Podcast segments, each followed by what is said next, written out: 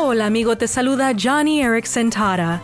Me encanta el capítulo 4 de Hebreos, donde dice, acerquémonos confiadamente al trono de la gracia para recibir misericordia y hallar la gracia que nos ayude en el momento que más la necesitemos. ¿No te encanta eso?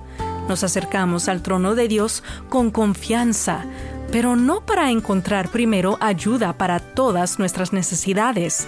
No ese versículo nos dice que debemos acercarnos al trono para recibir primero misericordia. Y esa es una lección muy importante, porque a menudo acudimos a Dios como si Él fuese nuestro mayordomo personal, solo para satisfacer nuestras necesidades. Entonces, hoy, cuando te acerques al Señor en oración, recuerda primero pedir misericordia por tu pecado y luego recibirás la ayuda que necesitas.